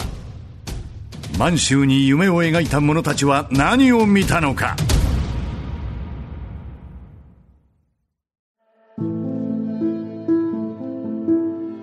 国家とはすなわち地図である似たような境地に至ったことがスノにもあった地図は全てを物語った地図を見るだけでその町がどこから誰に襲撃を受けてきたのか予想できた。通りの名前から過去の王の名前を知ることができた。川の向きと等高線を見比べればどれくらいの周期でどれくらいの規模の水害があるかが分かった。その町のあるべき形と現実の形を比較するだけで町がたどってきた歴史の複雑さを感じることができる。スノにとってその町が残した遺物や偉人などはさほど価値のないものだった。その町の歴史を地図ほど雄弁に語る者は他に存在しなかった。地図と拳。人類はそれぞれの主義や主張によって地図を描き拳つまり暴力によってその形を変えてきました。それは過去現在そして未来においても変わらないかもしれません。小川さんは戦争をどのように捉え描き出そうとしたのでしょうか。地図と拳をめぐる対話もいよいよ終盤です。あの、まあ、地図とか建築、あれ、まあ、地図っていうのは割と外からね、長官して見ることができる。はい、これ多分、その、歴史のノンフィクションとか、まあ、歴史書なんていうのは割とそういう見方をしてると思うんですけど、小川さんが結構いろんなインタビューの中で、小説の醍醐味っていうのは、その、醍醐味、強みって言ったのかな、あの、その人の内面に入れることだっていうことを、おっかきになっていて、おっしゃっていて、まあ、とにかく中の人になって書くことができるんだと。はい、はいまあそれはでも確かにそうだろうなとは思うんだけど、実際に書くとなるとその登場させた人物の中に入らなきゃいけないわけですよね。はい、これどうやって入るんですか？中に。いや、もう想像するしかないですよね、こればっかりは。で、もちろんその自分と近い人物も、自分と考え方が近い人物もいれば、うん、自分と全然考え方とか、自分と知ってることが違ったりする人物もいるんで、うん、もう頑張って想像するとしか言いようがないんですけど、うんそれが一番楽しいですね、僕は。うん、こういう状況で、こういう立場で、こういう思いでいる人が、うん、こうなったらどういう行動を起こすだろうかとか、うん、どういう言葉を発するだろうかっていうのを想像してる時間が一番楽しいというか、一番やりがい、そこが、それがしたくて小説を書いてるみたいなところあるかもしれないですね。だからやっぱりそのストーリーよりもディテールが好きだと。そうですね。その人物がそこになぜ立ってるのかを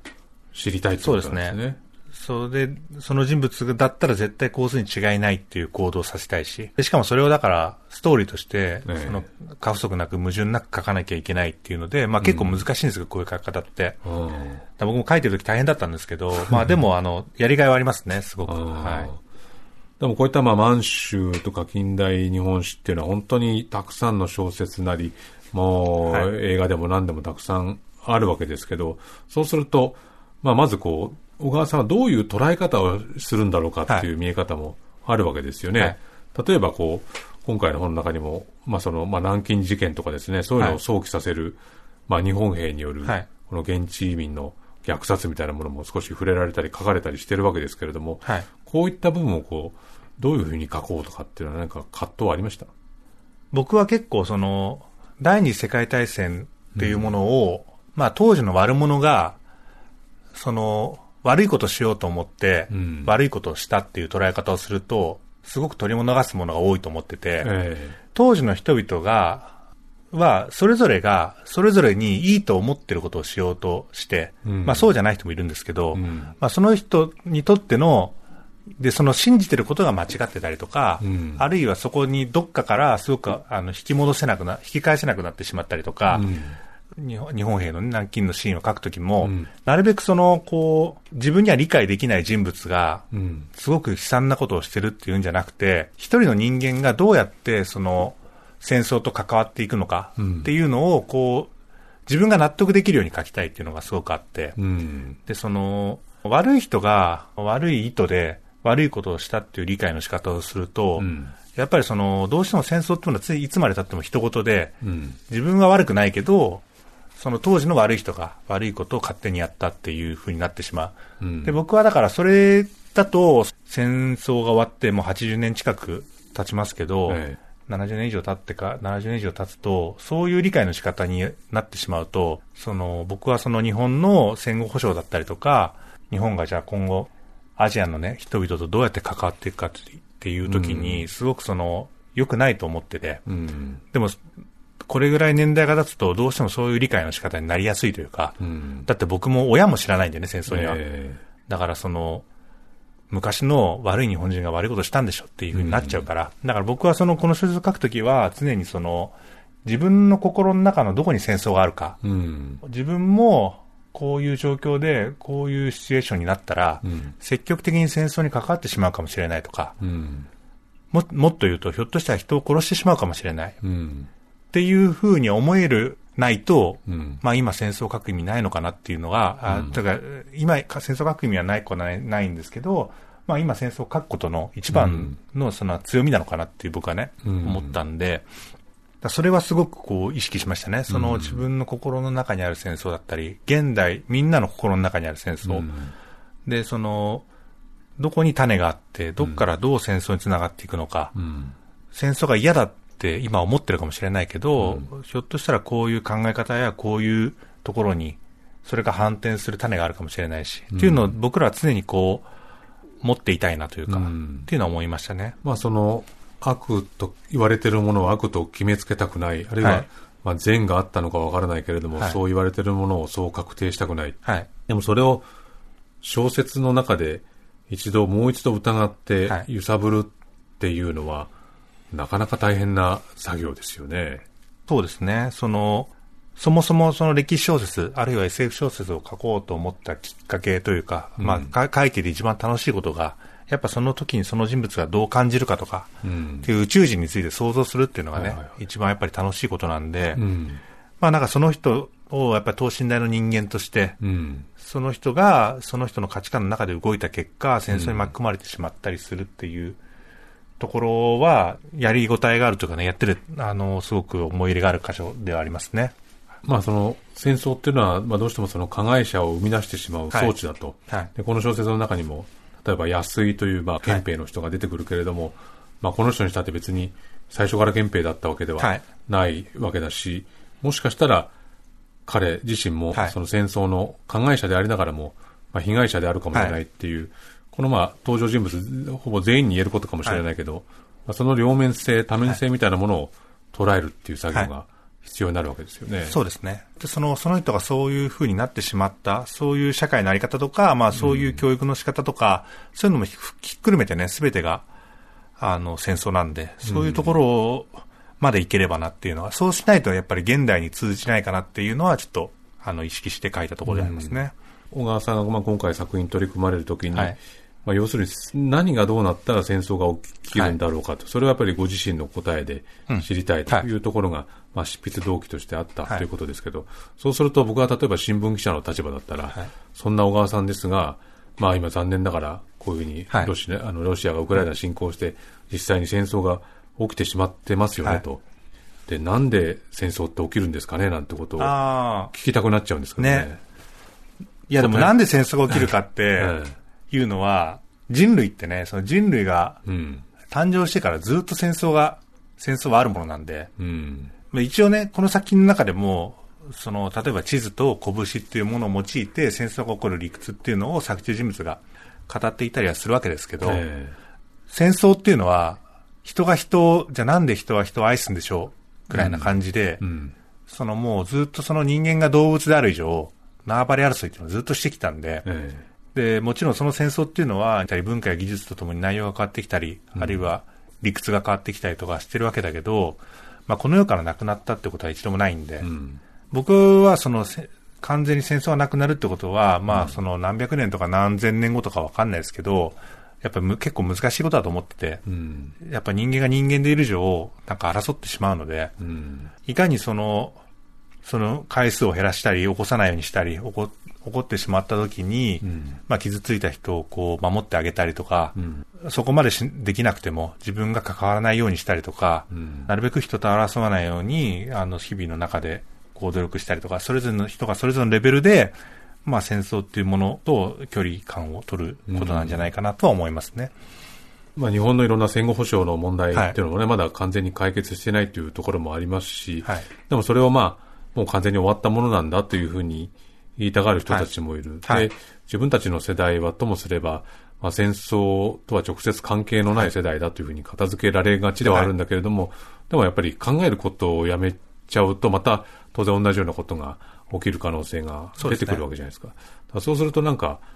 自分事としてこの戦争、まあ、日本の社会で言えば、うん、まあ、かつて70数年前にあった戦争をどう自分事として体感するかっていうことも、まあ、この小説を読みながら、別に答えが出たわけじゃないんですけど、はい、そのなんか信号みたいなものを送られた感じはすごくしたんですけどね。そうですね。これから先もね、うん、あの、その世代その世代の人々がずっとこうやっていくことだと思いますよ。その、その世代で、例えば今の世代の僕がどうやって戦争を理解するか、うん、どうやって戦争っていうものと、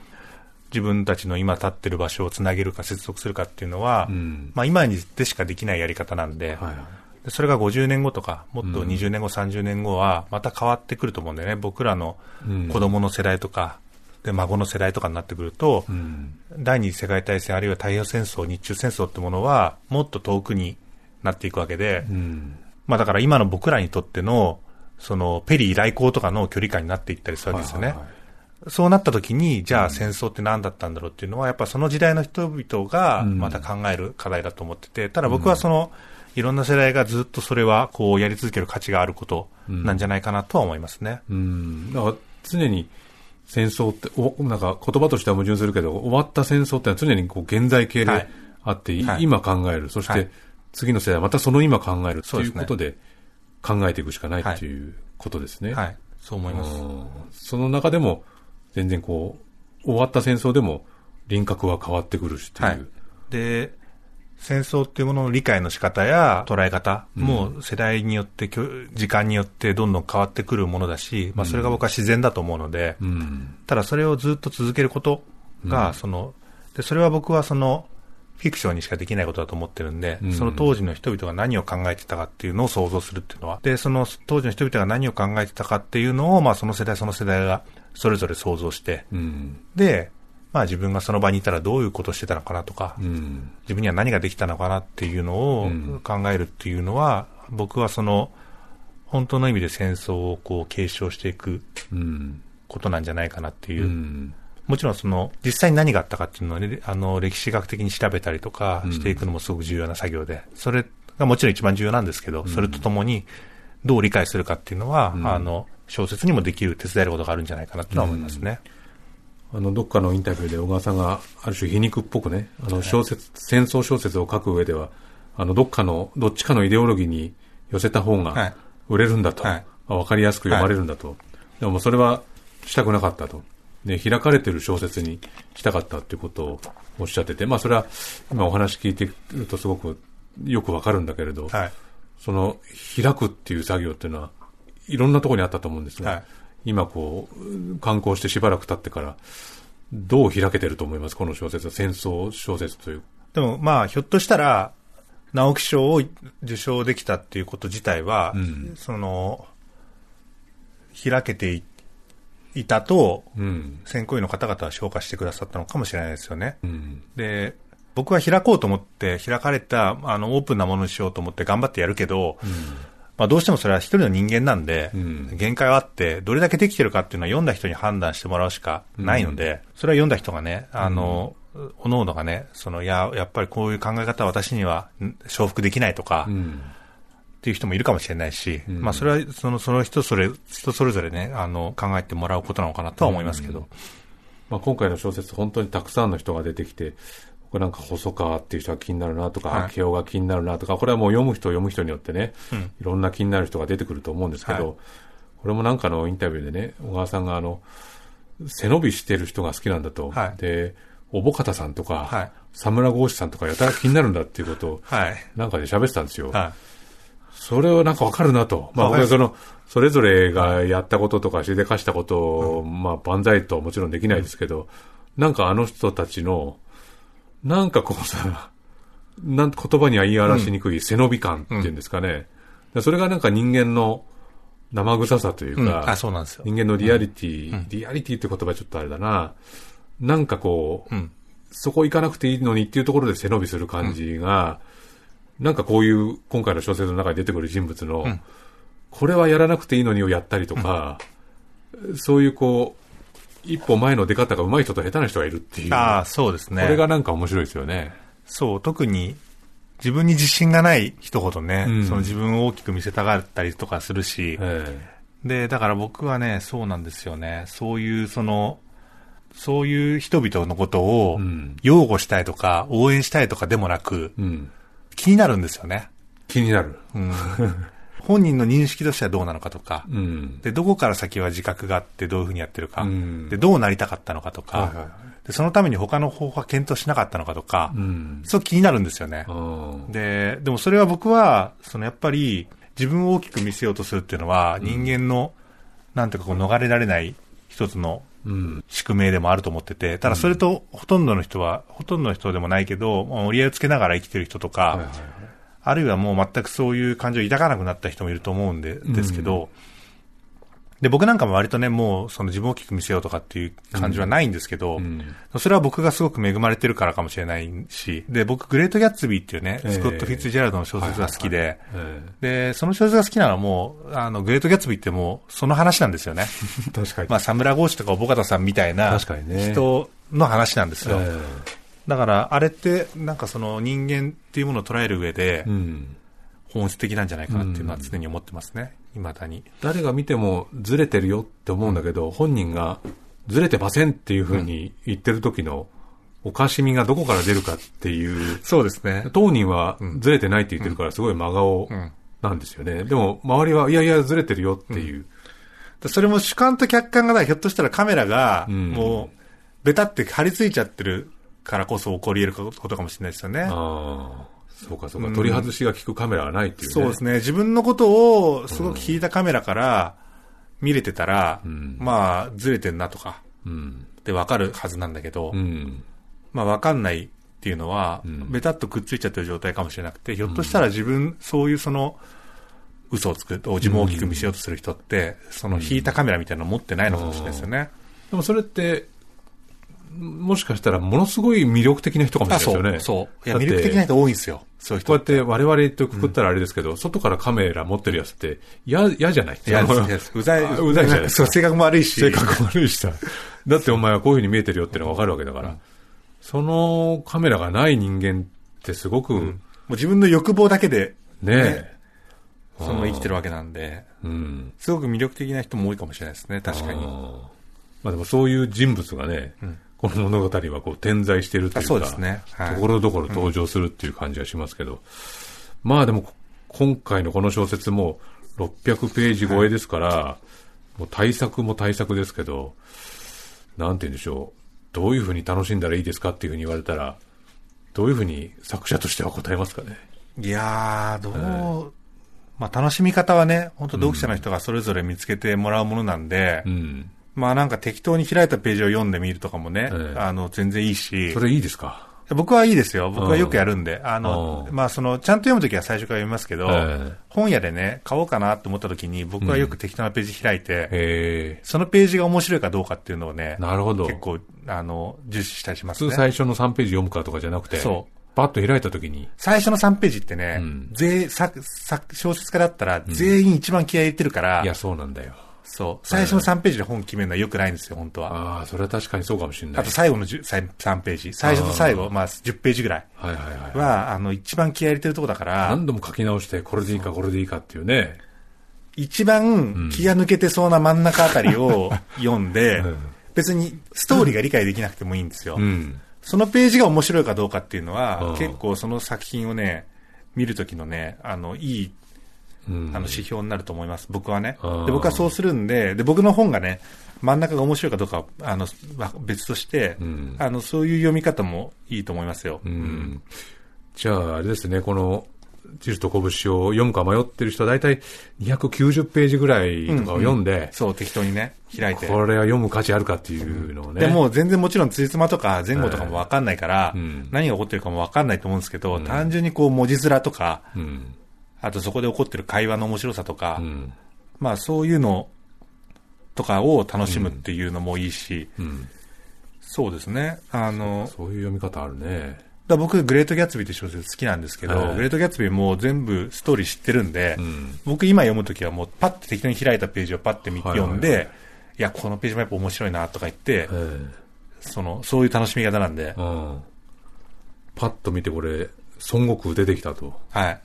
なんで孫、こ なんで孫悟空出したんですか、これ？孫悟空は、ええまずその義和団事件っていうものが、うん。その中国人の人々がうん自分に神を下ろすっていう儀式だったんで、えあの、まあ、その必然性として神になった男として出てきたんで、うんまあ、孫悟空っていうのもあるけど、一番の理由は、中国人の名前が多分覚えられないだろうなと思って。え覚えられないのよ。そう。まあ僕もね、僕も全部覚えてないぐらいなんで、あの、大変なんですよ、覚えるのは。うん。だから孫悟空だったら日本人みんな名前知ってるから、名前を覚えやすいだろうっていうので、うん。あの、孫悟空にしましたね。なるほど。まあ本当にたくさんの人物が出てきますけど、まあこれ今ラジオね、聞いてくださって、なかなか地理と拳面白そうだなと。はい。買うか買わないか、あと一歩だぞっていうところまで今たどり着いてるとはい思うんですけど、こう躊躇してるリスナーにあと一歩背中を押すと、こういうメッセージいただいてもいいですかね。そうですね。はい本ってね、うん。いつ読むのやめてもいいんで、ラグビー部と一緒でね。ラグビー部と一緒で、もちろんね、買った以上ね、あの、お金無駄にしたくないんで、面白い本買いたいっていう気持ち気持ちがあるのもよくわかるんですけど、うん。まあ、とはいえ、気軽な気持ちでね、うん。買ってみて、で、合わなかったら、うん。その、どっかに置いといてもいいし、で、僕は本の魅力って、その、読む時期によって、その、なんか変わるというか、うんワインみたいな感じで、はいはいはいワインっていうのはワインのその中身そのものが変わるわけですけど、うん。その本っていうのは、外側の僕たちの味覚が変わるわけですよね。年そうによって。かそうか。あだからその、今読んでも。その、いまいち、なんかこう、良さが分かんなかったりとか、うん。刺さったりする、刺さんなかったりする本が、うん。10年後とかに読み返すとすごく、あの、良くなってたりとか、うんその逆もあって、10年前にすごくいいなと思ってた本が、うん。あの、読み返してみたら、全然面白くなくなってたりとか、うん。で、僕はその本って、そのワインと違って本自体が変わることはないんで、えだからその、本を読んだ時の感覚、感想とか感覚っていうのは自分の変化なんですよね。だからその、自分っていう人間がどういうふうに変化してるか、うんその、昔面白いと思えなかったことが面白いと思えるようになってるっていうのは、明確にその、好みの幅が広がってることだし、うん。あるいはこういうのは昔好きだったけど、こう、全然好きじゃなくなったっていうのは、自分の興味が別のところに行ってる証拠かもしれないし、うん。まあなんかその、定点観測として、うん。その本をうん買うっていうのは僕はありだと思ってて、うんで、地図と講師はこれだけ分厚いし、えあの、いろんな側面がある本なんえで、うん。なんていうかこう、読んでみてどこが面白かったとか、どこがよくわかんなかったとか、うんどの人に共感したとかっていうのが、まあなんかこう、世代とともに、こう変わっ、時代、時代とともにね、自分の中で変わっていくっていうのが、とかも楽しみ方もできるのかなみたいな。うん。で、だから途中まで読んで、ちょっとやっぱりもうあんまりいいだからって言って読み差しにしててもんいいと思うし、うん。あの、そういう本なのかなって気はしてます。もうこれで背中押されましたよ、今。あ、そうですか。ええ だといいんですけどね。はいということでね、お付き合いいただきましたけれども、小川聡さんの地図と拳は集英社から発売中です。この放送を聞きまして、小説を読んで、改めてその裏側を聞くのもいいかなというふうに思っております。小川さん、今夜はありがとうございました。ありがとうございました。地図と拳をめぐる対話満州に夢を描いた者たちは何を見たのか。出演小川聡武田砂鉄。朗読大塚明夫。ナレーションうないりさ